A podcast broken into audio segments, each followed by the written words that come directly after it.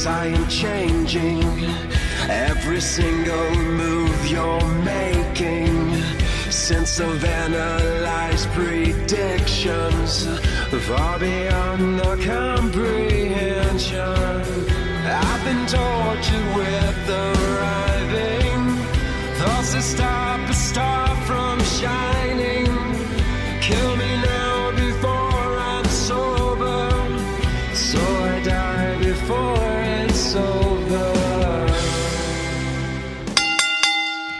Hello, everyone, and welcome to a very special episode of the Men in Tights podcast. On this one, if you follow me on threads at Men in Tights Pod, uh, you'll know that I've already kind of spoke about what I was going to be doing on here. It is a new little segment I'm doing on here called Wrestling Reflections. For the inaugural uh, episode with this segment, I decided to look back on attending the very first Ring of Honor pay per view in 2007. Respect is earned. This is also the first time I've ever watched a Ring of Honor show at all. I had been aware of Ring of Honor for a little while. I had been aware of some of the people who were wrestling there, who had wrestled there bef- previously. Like I had known of Samoa Joe being there, I had known of CM Punk being there, AJ Styles, and so on. Once I heard that they were, also living in New York at the time, obviously, and heard that they were coming to a show at the Manhattan Center, decided, you know what, let me go check this out. And yeah, it was May 12th, 2007. And once I got to the building and got my ticket, went to the show, realized that it's the taping of their very first pay per view. And I had no prior knowledge to that, but realizing that I was at a pretty historic moment for the company, getting to be on be there for their first pay per view was pretty cool.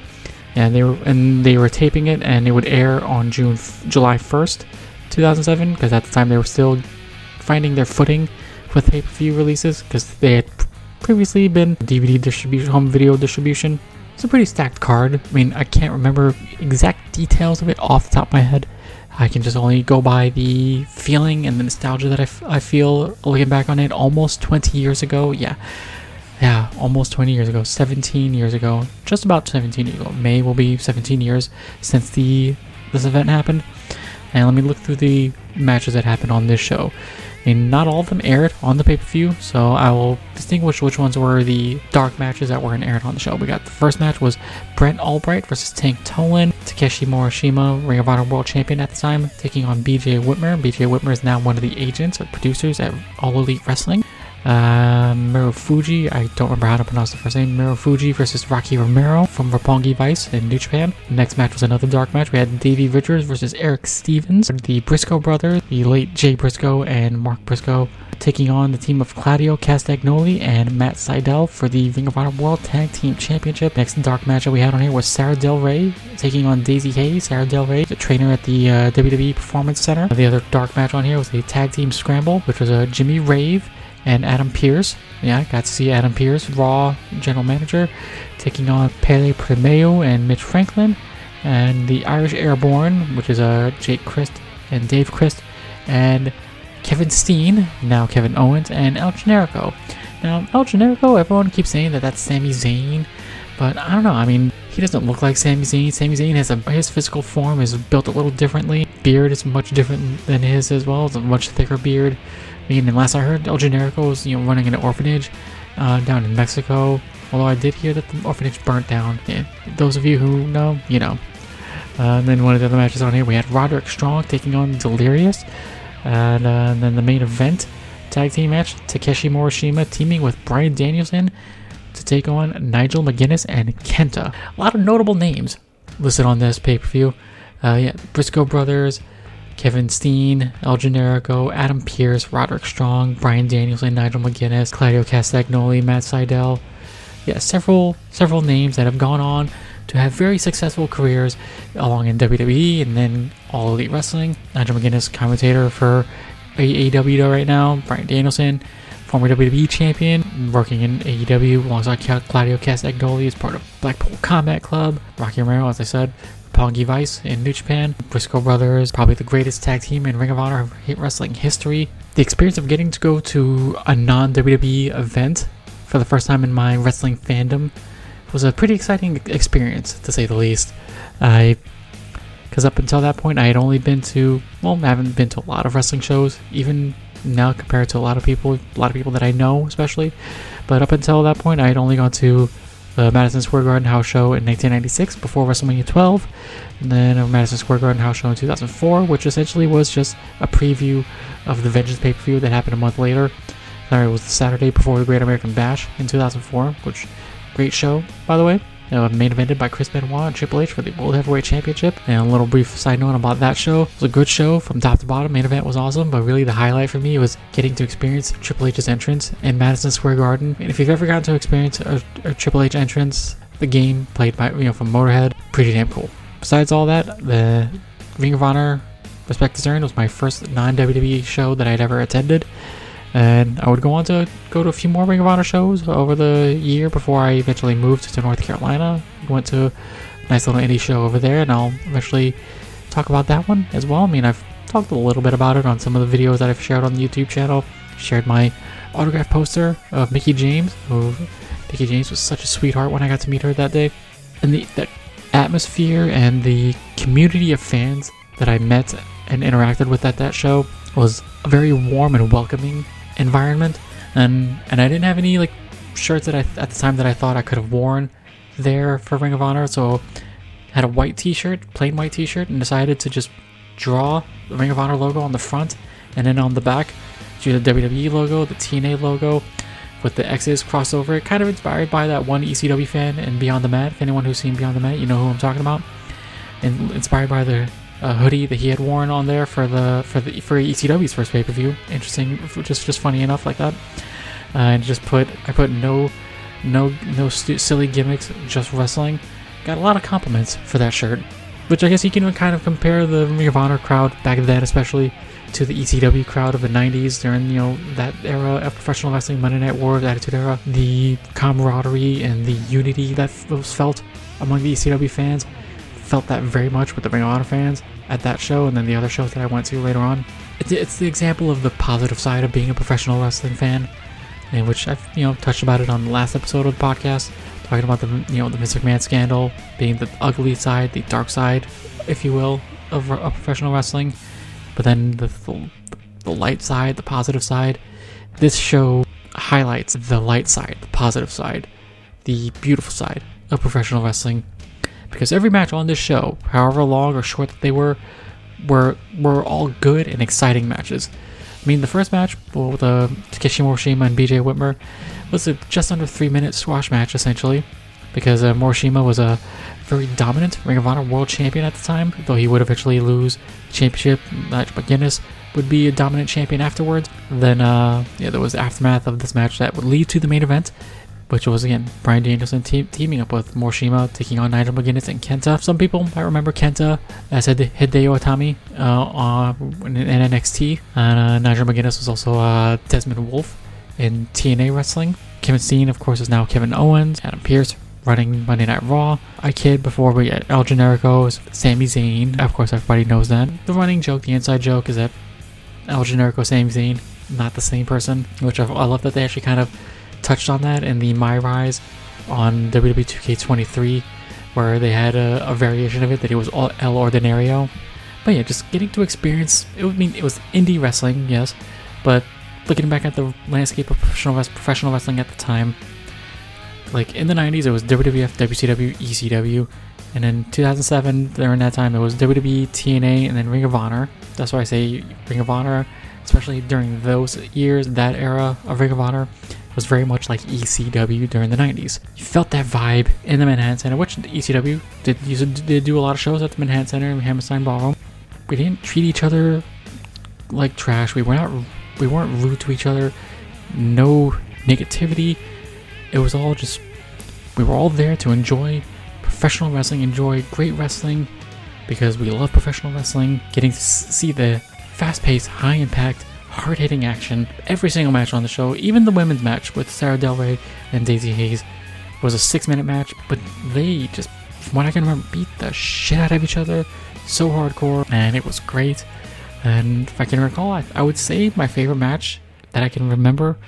I wish I can, if if there's if the, that video of the show is still out there, whether it's on YouTube or the DVD for it is available anywhere, I would love to get my hands on that so I can re re experience this great show. But my favorite, I can remember, my favorite match was the World Tag Team Title match, Briscoe Brothers versus Claudio and Matt Sydal. That I got to experience wrestling with all these people, getting to see Brian Danielson before he became Danny Bryan in WWE, getting to see Nigel McGuinness when he was still an active wrestler in his prime, getting to see Adam Pearce before he would go on to success and fame as NWA World Heavyweight Champion and now General Manager of Monday Night Raw, getting to see Kevin Steen before he would go on to reach greater heights as Kevin Owens, El Generico before reaching the great heights of Sami Zayn, and seeing the Briscoe brothers before the untimely passing of Jay Briscoe, you know, Claudio Castagnoli before we got to see him as Cesaro in WWE and the great success that he had there, and then the success he's seeing now.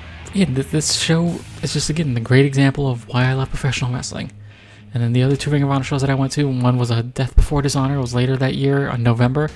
Getting to see Harley Race at that show was an awesome, awesome experience. Getting to see Misawa, the late great Misawa, was also an awesome experience.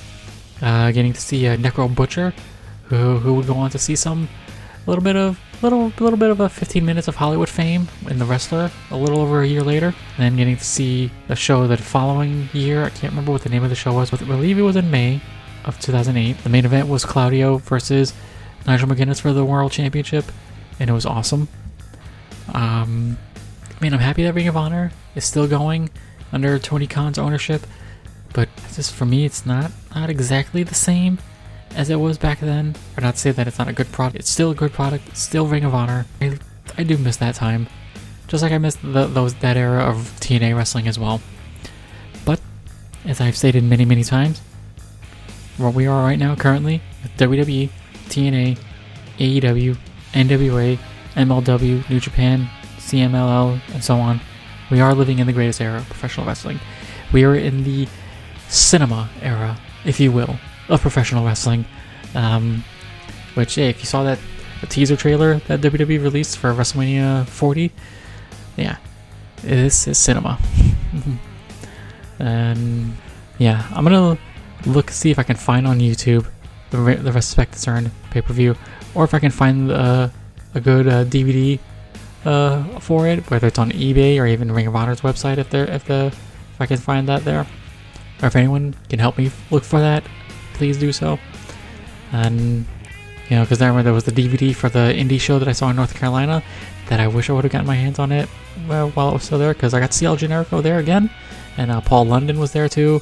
Uh, Tommy Dreamer was on that show, Necro Butcher, uh, Shelton Benjamin, uh, after he had been released from WWE at that time, 2010, and Mickie James, Amber O'Neal, the former wife of uh, Luke Gallows, and several other cool people. Christopher Daniels was on that show. I, I think he actually wrestled Shelton Benjamin.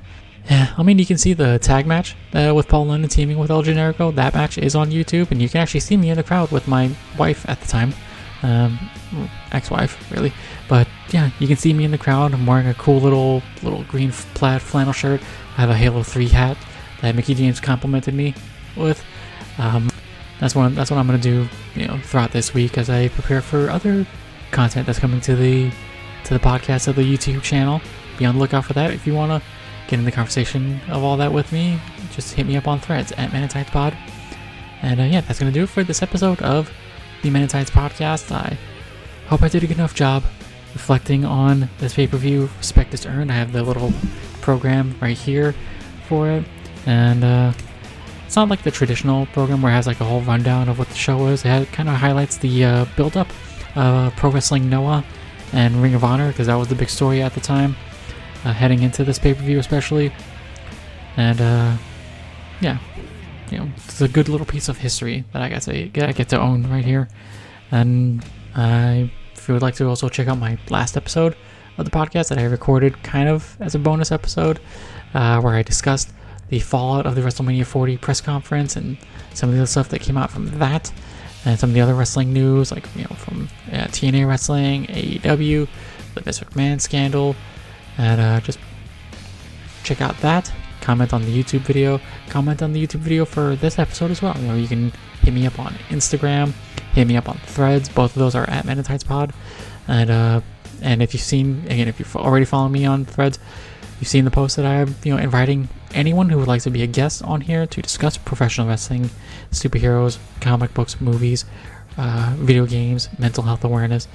Hit me up on my DMs on Instagram, and we can coordinate all that stuff. I've had several people reach out to me. It's a little overwhelming, but I'm genuinely appreciative and grateful that people actually cared enough to reach out to me for that.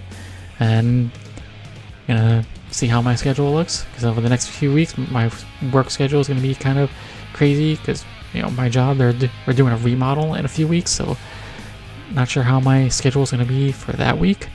But uh, anyone who has already reached out to me, just you know continue to reach out and I will let you know how everything is on my end. You let me know how things are on your end, and we will coordinate everything so that I can get some of the conversations with a lot of you. And uh, yeah, and yeah, subscribe if you're not already. YouTube, Spotify, Apple Podcast, Podbean, um, uh, so on and so on. The links will be in the description of the episode. Support me on the Men In Tights Podcast store, my Poshmark store, my uh, eBay store. Those links will be down there as well. Oh, and check out the Men In Tights blog. I haven't posted on there in a while. Last time I posted was my four-part series on The Last of Us. Um, check that out. That link is in the description as well. also check out uh, my TikTok. I've been posting some fun stuff on there too. Uh, follow me on Snapchat. I'm not I don't post as frequently on there, um, but you know, still have a lot of fun on there too. Um, you can also check me out on Vero. That's another one that I'm pretty active on. Um, yeah, all the links and all that stuff will be in the description for this show. And uh, again, thank you all so much for watching, for listening, for subscribing.